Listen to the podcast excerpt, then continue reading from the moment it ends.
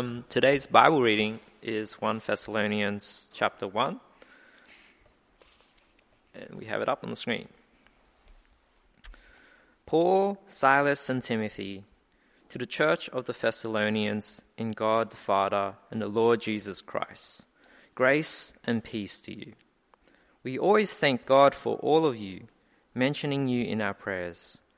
We continually remember before our God and Father your work produced by faith, your labor prompted by love, and your endurance inspired by hope in our Lord Jesus Christ.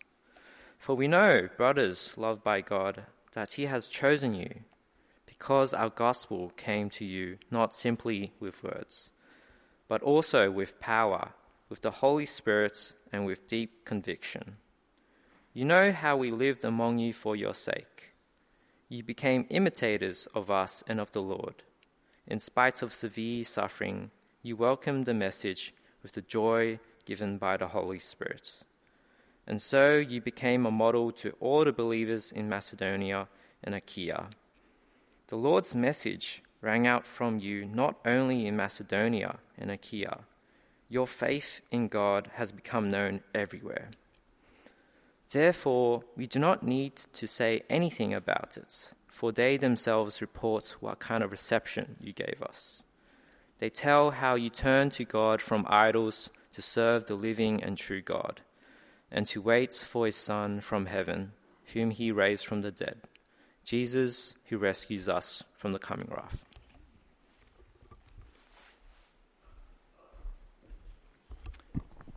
Thank you, Raymond. Yes, uh, I had some fun with the slides today. Let's pray. Dear Heavenly Father, uh, thank you for your faithfulness, your love, your mercy, and your grace. Thank you for your word. As we sit at your feet this morning, Lord, please uh, speak to us and help us to consider how we might know you better and love you more as you call us to do. We pray this in Jesus' name. Amen. Well, if you've already uh, read the BPC Weekly, you'll know uh, this sermon series, the very first sermon series I ever preached uh, as a minister. I'd been ordained uh, actually in the Chinese church to serve in the Chinese church. It was based on Paul's first letter to the Thessalonians. And I preached that series here in our congregation back in 2002, one year before I became your minister. And I worked then for a series of years as a part time between both churches. So I was wearing multiple hats uh, uh, for a couple of years there from 2003, 4, and 5. I was working for both churches, but being officially the minister of Burwood. So 20 years ago, our church was going through a very difficult time, and it was unclear what the future would be. One person even said to me, David, don't worry, we'll stay with you until they close the doors. And it was said in an attempt to encourage me, we're staying till the very end. We're going to fight to the death. Uh, that was the attitude. Things were so bad in some ways that some people just couldn't see a way forward. And I said to my wife, I think my first uh, year of ministry should be aiming just to put a smile back on people's faces. It was hard. So, First Thessalonians holds a special place in my heart because I think it really was God's providence that I should choose this letter as the place to begin my ministry in Burwood, although I didn't realise at the time because it was a year before I officially became the minister. Nevertheless, my first sermon series, uh, and it was to this church. And I do love this letter of First Thessalonians. It's short, it's easy to understand, it's practical, and it's very warm hearted.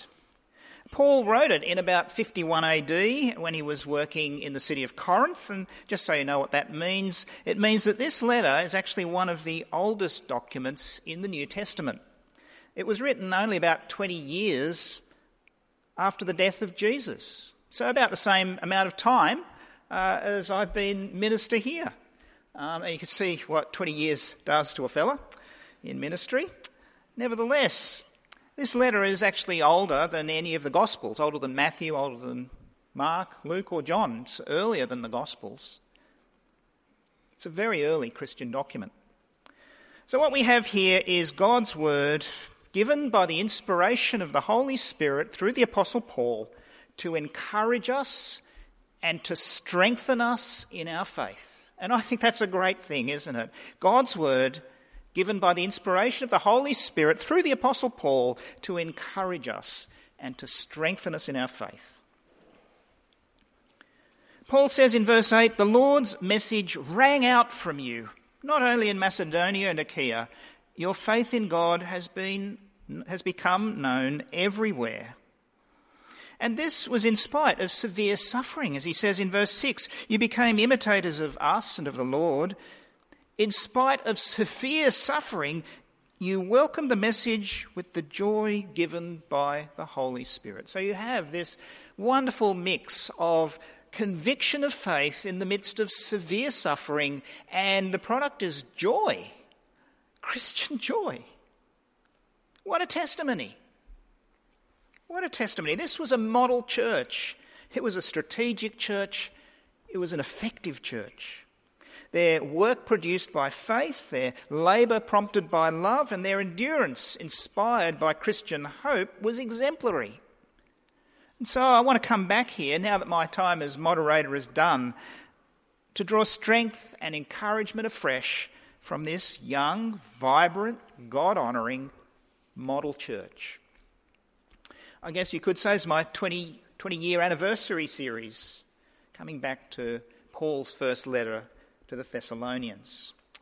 In the coming couple of weeks, we'll look back, we'll look forward, but most of all, we're going to keep our eyes on Jesus as we ask some very important questions of ourselves, like how can we grow in faith, in love, and in hope, so that we can be more of a model church, even just a little bit more of a model church in our community here in, in Burwood. Or again, what has God taught us over the past 20 years? In fact, there are very few people here today who were there uh, 20 years ago and have put our hands up. Who was here 20 years ago? Ha! I think there's four of us. Right. Isn't it interesting how things change? What have we learnt? And perhaps what have we forgotten about effective gospel ministry? Are there any particular things that we should ask our Heavenly Father to supply us with, or remove from us, or change in us? These are good questions to ask ourselves. What can we learn from God's word to the church of the Thessalonians in God the Father and the Lord Jesus Christ? This is Paul's greeting to the church, verse 1. Paul, Silas, and Timothy, to the church of the Thessalonians in God the Father and the Lord Jesus Christ, grace and peace to you. Well, Paul's greeting is brief, but although it's brief, it contains several things that I find fascinating and I'd like to share with you. First of all, again, have you considered just how far the gospel had spread within 20 years of the resurrection of the Lord Jesus? Thessalonica is in Europe. That's a long way from Jerusalem. It's in modern day Greece. And yet, by the evangelistic efforts of Paul and others, the, the, gospel of salvation had been sent forth from Jerusalem to Judea and Samaria, and it was heading to the ends of the earth. And we are blessed recipients of that ministry. It really is an unbroken chain, really, of, of one person sharing to another and another and another as that gospel came around the planet and here to Australia. And Thessalonica was no small city. It was founded by King Cassander of Macedon in 315 BC or thereabouts. He named it after his wife, Thessalonica, who was actually the half sister of Alexander the Great. So we're talking about some important figures in history. The half sister to Alexander the Great gave her name to the city of Thessalonica. Uh, later, when Macedonia was conquered by Rome, it became the capital of the province, and so it was in Paul's day a very significant city with a population of around 200,000 people, making it the largest city in Macedonia. And yet, here already, within 20 years of the resurrection of Jesus, you will find the second church in Europe after Philippi, planted by the Apostle Paul and his team. And actually, this is another thing I find fascinating about uh, the introduction that Paul writes here. It's the actual background of the three who are named at the head of the letter Paul, Silas, and Timothy, two Jews and a Gentile, the perfect cross cultural team. Paul is Christ's apostle, called and commissioned to bring the gospel to the Gentiles. He's the head of the team. Silas was a member of the church in Jerusalem. He had a Jewish background, like Paul did. He would have been, I imagine, in Jerusalem when Christ was crucified and would have been able to testify to the things that took place. Silas also had Roman citizenship, as did Paul, and a name that could be Latinized into the word, the name Silvanus, which is actually what is uh, written here, although it's written as Silas for us. These are useful attributes for cross cultural ministry. And what about Timothy? Well, he was a child of a Gentile father and a Jewish mother. He was raised in the knowledge of the Lord. We know that. So again, he was a man, a younger man, perfectly suited to the work of cross cultural ministry. So you've got this team of, of different people, different backgrounds, different ages, different stages in life, and yet by God's great grace, they've been united by the bonds of Christian love for the good of the church. And this really is the power of the gospel, this intergenerational ministry of different backgrounds and yet one in Christ. It makes me think, really, as, as we do face this upcoming divisive issue, I mean, the voice to Parliament Seems to me what our nation needs most of all, as Yin was praying well, is the gospel. We need people to turn back to God and then to share that with our community and our world, just as Paul, Silas, and Timothy did. I saw a little slogan. I think it's good for us to remember. It sums it up. It's not about the skin, it's about the sin. It's not about race, it's about grace. In fact, race isn't even a thing in the Bible. There are many tribes and nations and languages, it's true, but only one human race, although divided by the effects of sin. But within the church, we have this miracle of bringing back together. The old hostilities are swept away, that dividing wall is broken down between Jew and Gentile, and, and we are now united in our newfound identity in Christ. What we need today is not a secular voice which will divide our nation even further by race what we need is the grace and peace of God that's on offer in our passage today. We need the forgiveness of Christ. We need the fellowship of the Holy Spirit to heal the hurts of the past and to reconcile our sin sick world. And this is another fascinating thing about Paul's introduction. You notice the way he places the church in God the Father and the Lord Jesus Christ. Really, it's the only place to be if you want to be a Christian. The church exists in a living relationship with God, the Father and the Son. In fact, a church, if a church is not in God the Father and the Lord Jesus Christ, then it really it's not a church. That's where the relationship is. To know God in the person of His Son is to have the Son and the Father also. If you don't have Christ, you don't have the Father. If you have Christ, then you have the Father also. It is the essential Christian relationship to know God the Father through Jesus Christ the Son.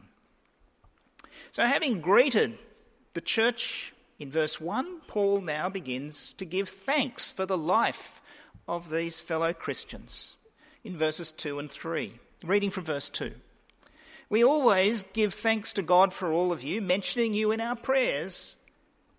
We continually remember before our God and Father these three things your work produced by faith, your labour prompted by love, and your endurance inspired by hope in our Lord Jesus Christ. Now, that's a prayer, isn't it?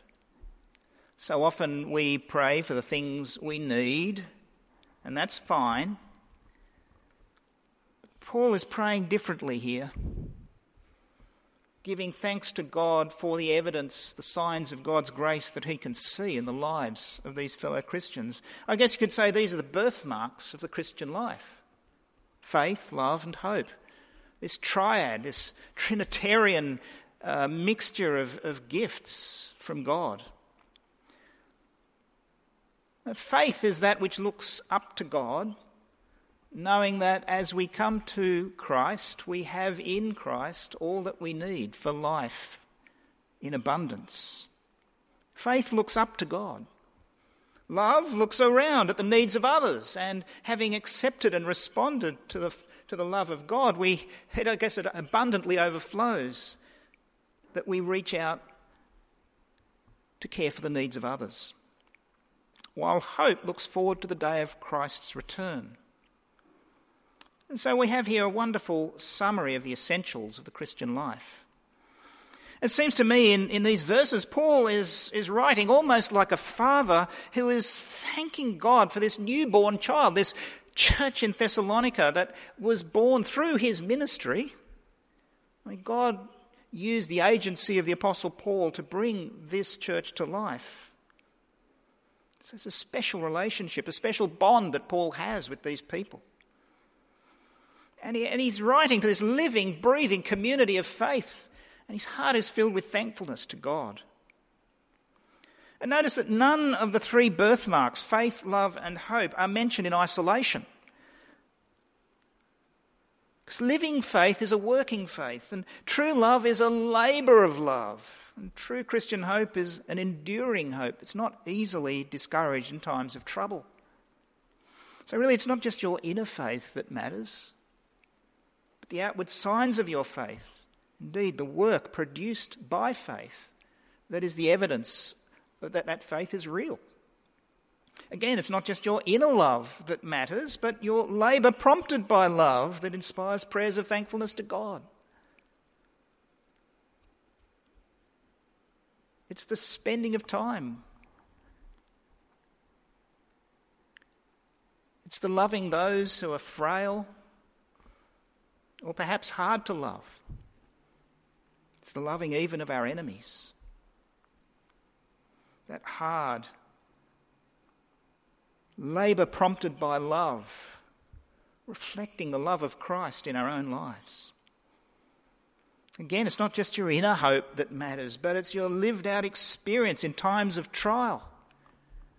The hope that lasts, the miles, the valleys, the trials.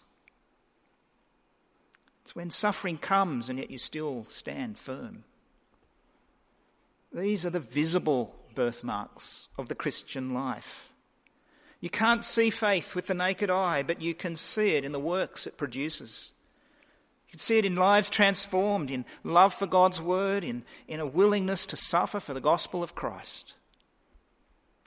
To put yourself out of your comfort zone because Christ came into the world to seek and to save the lost. You can't pour yourself a cup of love, but you can see love in action, binding up the brokenhearted, setting prisoners free from sinful addictions, calling the lost into the light of God's kingdom. Again, the, the lived out experience of the Christian hope is a great gift, more precious than much fine gold. So if you say you have faith in Jesus' death and resurrection, well done. And if you say you love your neighbour as yourself, excellent. And if you say you're looking forward in hope to Christ's return, even better. But now tell me, where is the visible fruit such that I can give thanks to God for his work in your life or in mine? Where is the decisions to prioritise the Lord?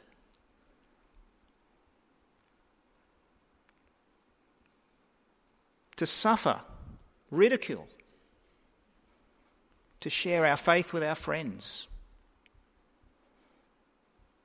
If the gospel is growing in your life, then the fruit of the gospel will be manifest, will be visible, just as Paul is able to give thanks to God for here. Like the time you did ask your friends to come along to church, or the time you visited your neighbour in hospital, the time you handed out Easter tracts in the park or invited them over to your home, as uh, even Neville was praying this morning, looking for opportunities to share Christ with his neighbours.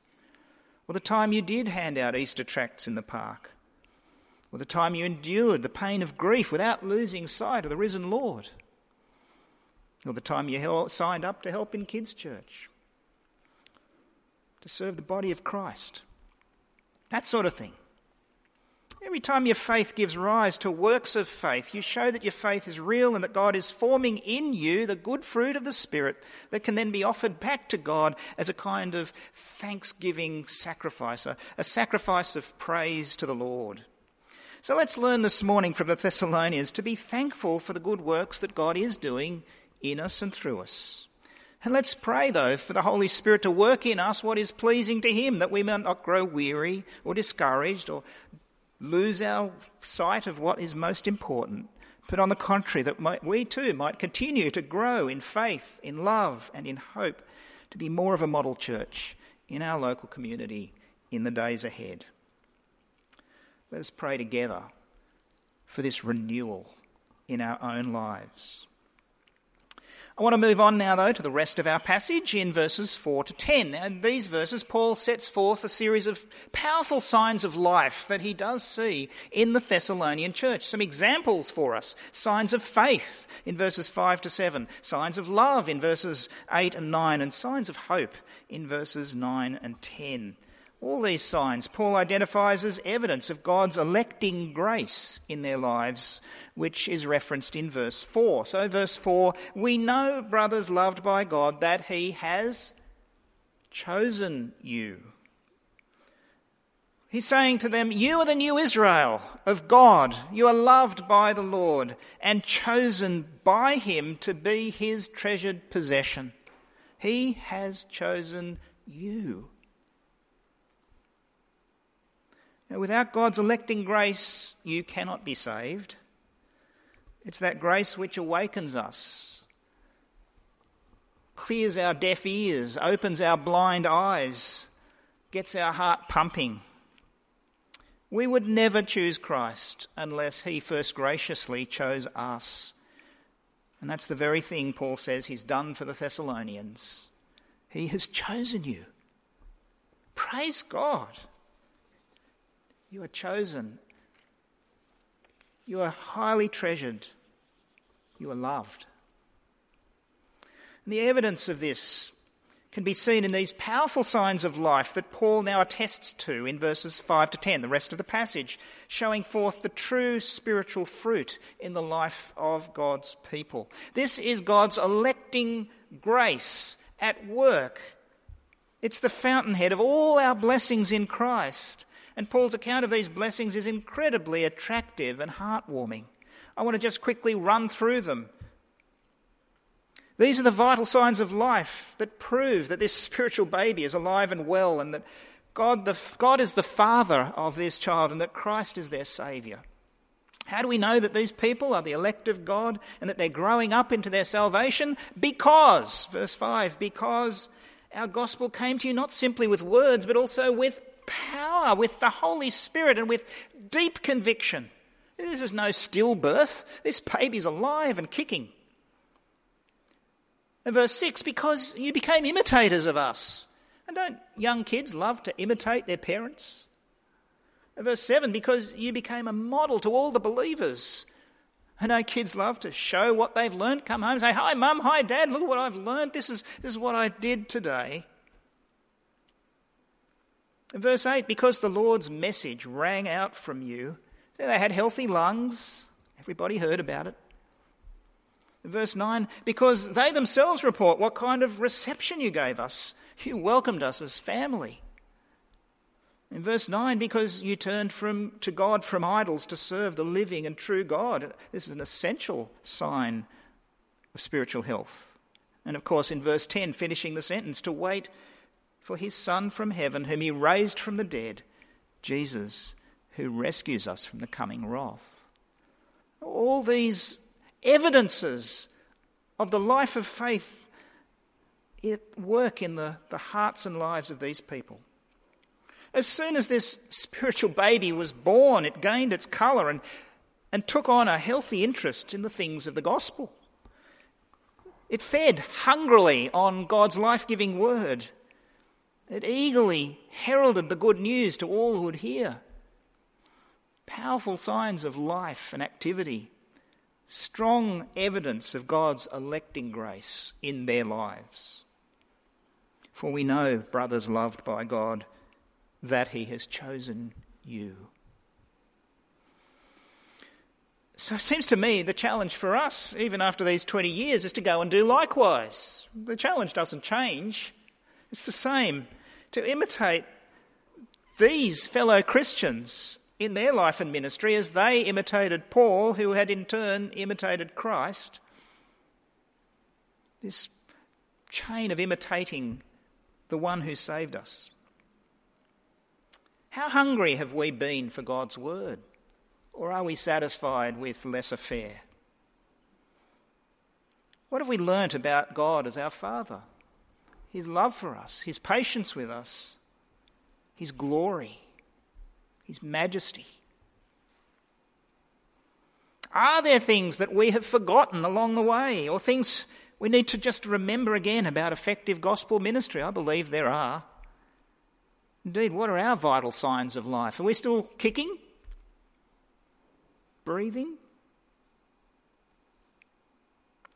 I think we are a faithful church. Indeed, I believe that we love God's word. I think that we are welcoming. I do think that we're prepared to speak up about the issues facing us in our world today. But then I don't think we're so good at evangelism.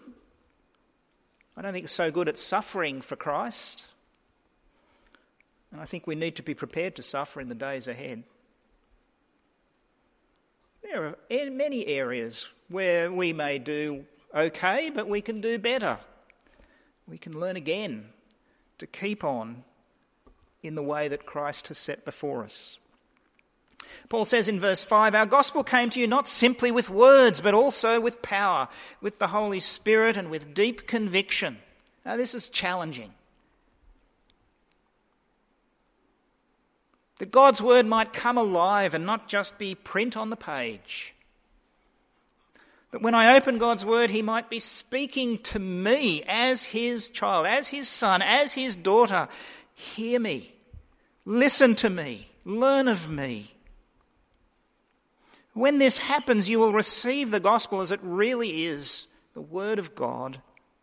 For the gospel came with words. Yes, it has to come with words. These humble, seemingly powerless things that we see on the page or that we speak with our lips. But no, that's not just with words, is it? It's with words empowered by the Holy Spirit.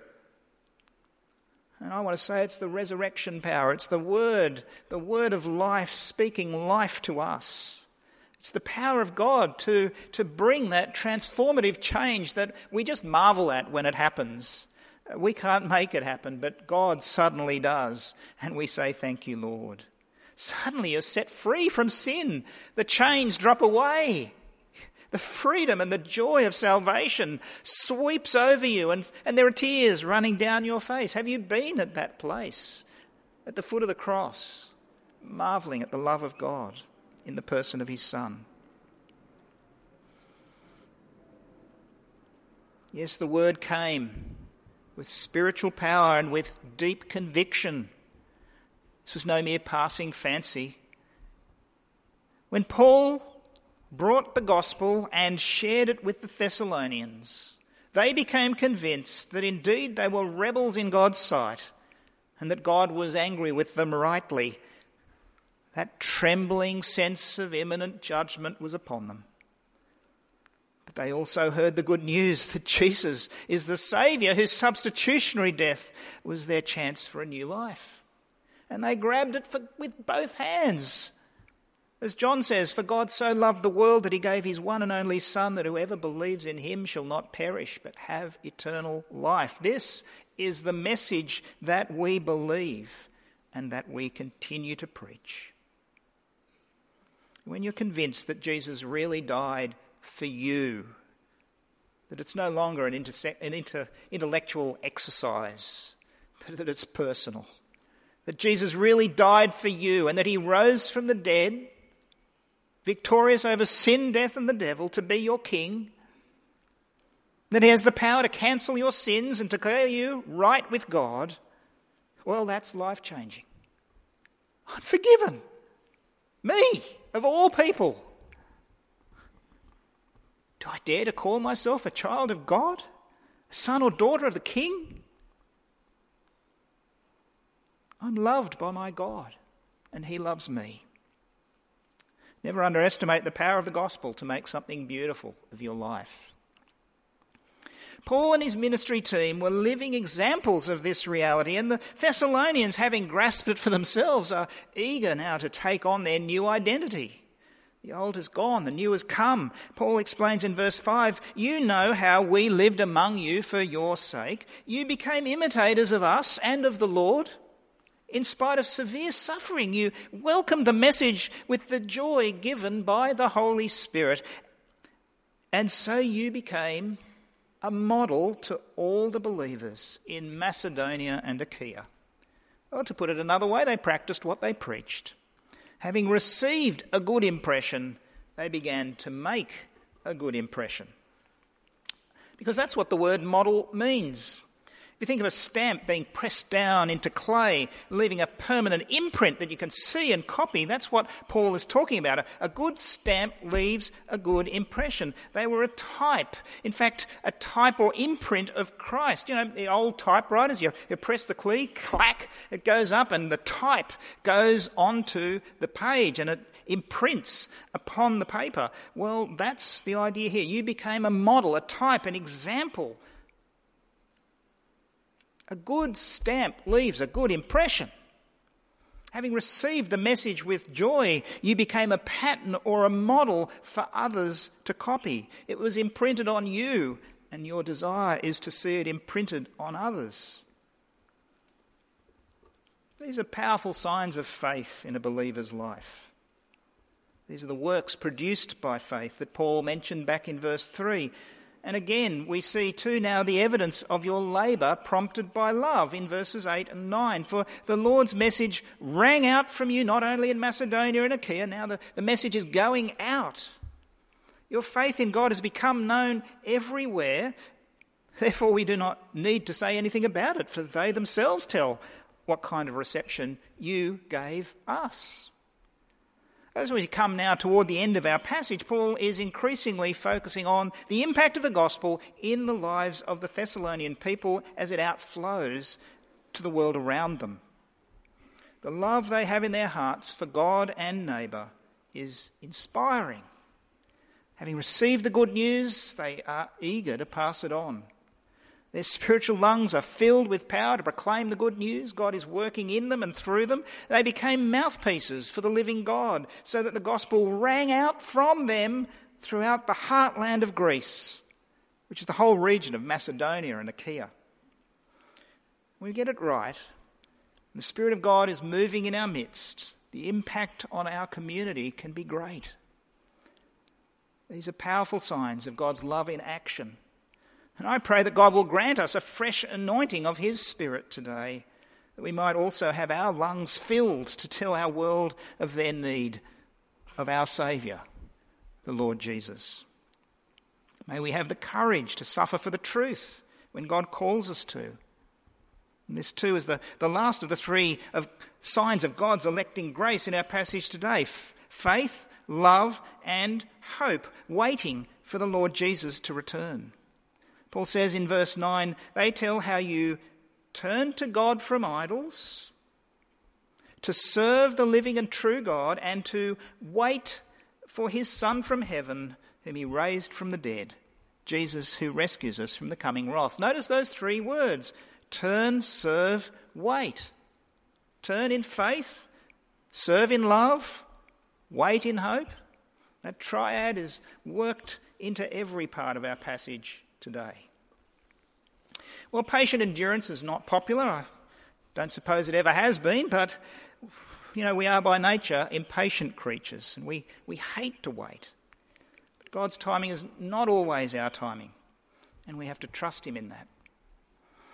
I think also waiting brings its own rewards. After 20 years, you do see how things transform and how faithful God is. You, you get a, uh, the ability to look back and also to look forward. Uh, children take time to grow up, they don't grow up in an instant, and enjoying the process is part of being a parent. It's the same with churches. Churches also take time to mature. We take steps forward, we take steps back. We need to pick ourselves up and dust ourselves down. And, and yet sometimes it happens that someone will come up to you unlooked for and unbidden And just say how much they've appreciated your ministry in their lives. And gee, it warms the heart when somebody does that. There are people in ministry today, and I'm going to be having uh, lunch with a couple recent, in, in a couple of uh, weeks' time. Uh, they just shared with me recently they wouldn't have been in ministry had it not been for uh, our impact in their lives. It was unlooked for and unbidden encouragement. And I think that's what Paul is saying here about the Thessalonians. Paul has been so encouraged by their ministry that affected and impacted the lives of others who then shared back to Paul what the Thessalonians had been doing. He says, Therefore, we do not need to say anything about it, for other churches have shared what kind of reception you gave us. Wow, that's, that's a wonderful thing to hear back, isn't it?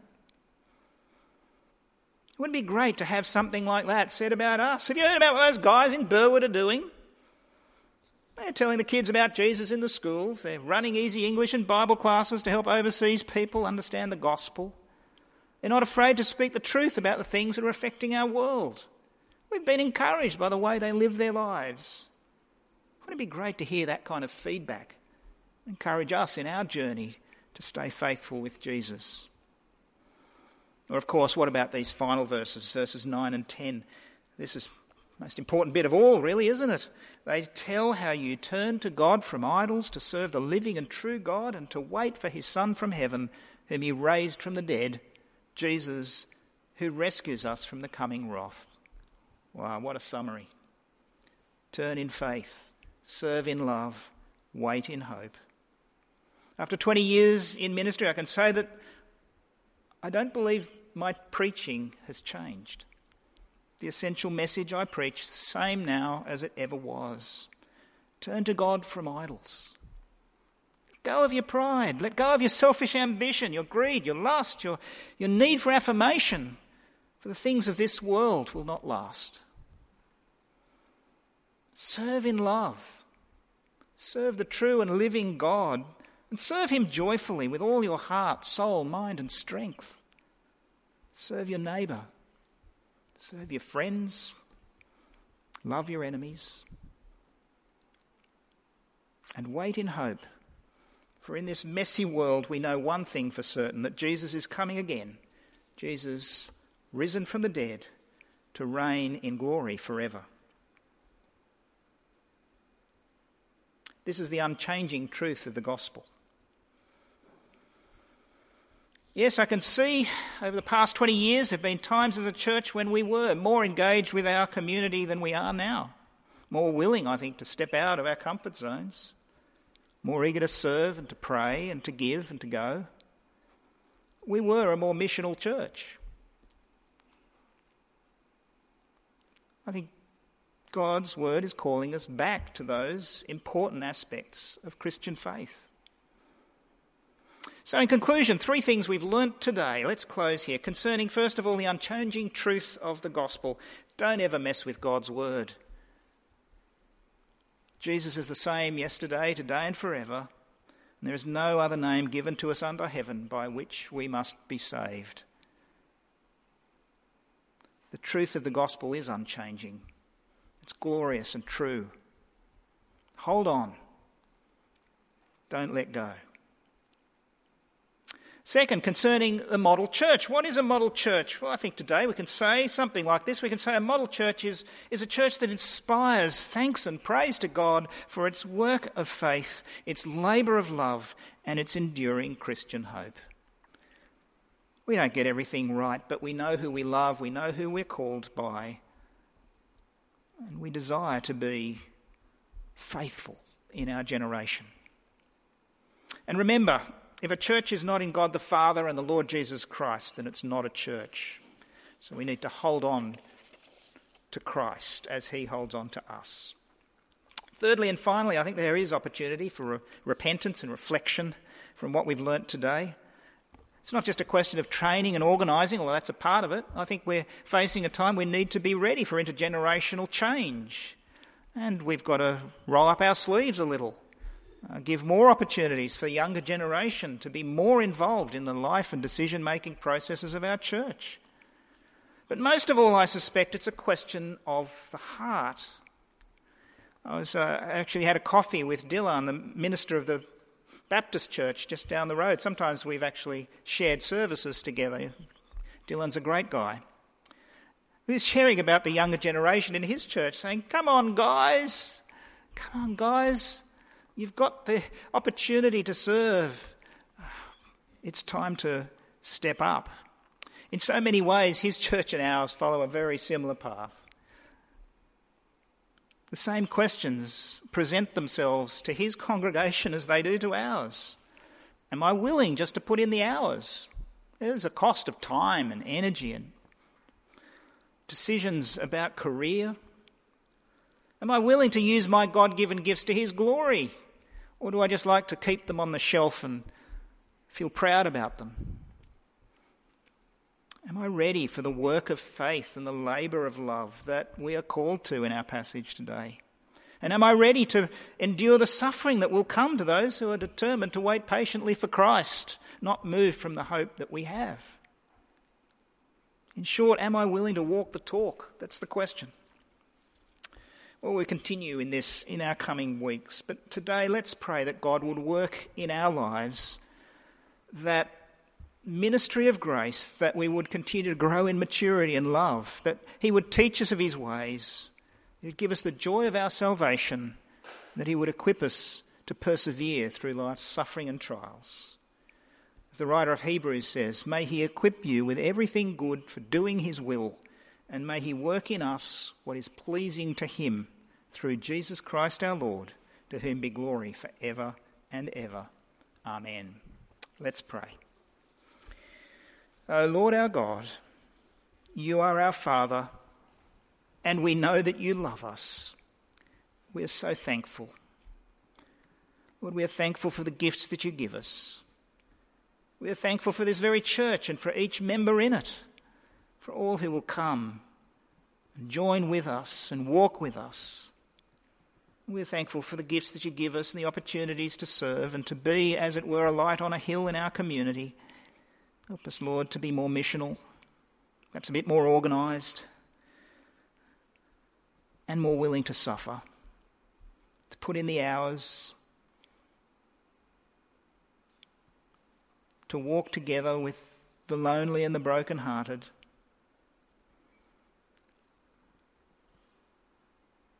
Forgive us, Lord, for when we are lazy or reluctant or fearful.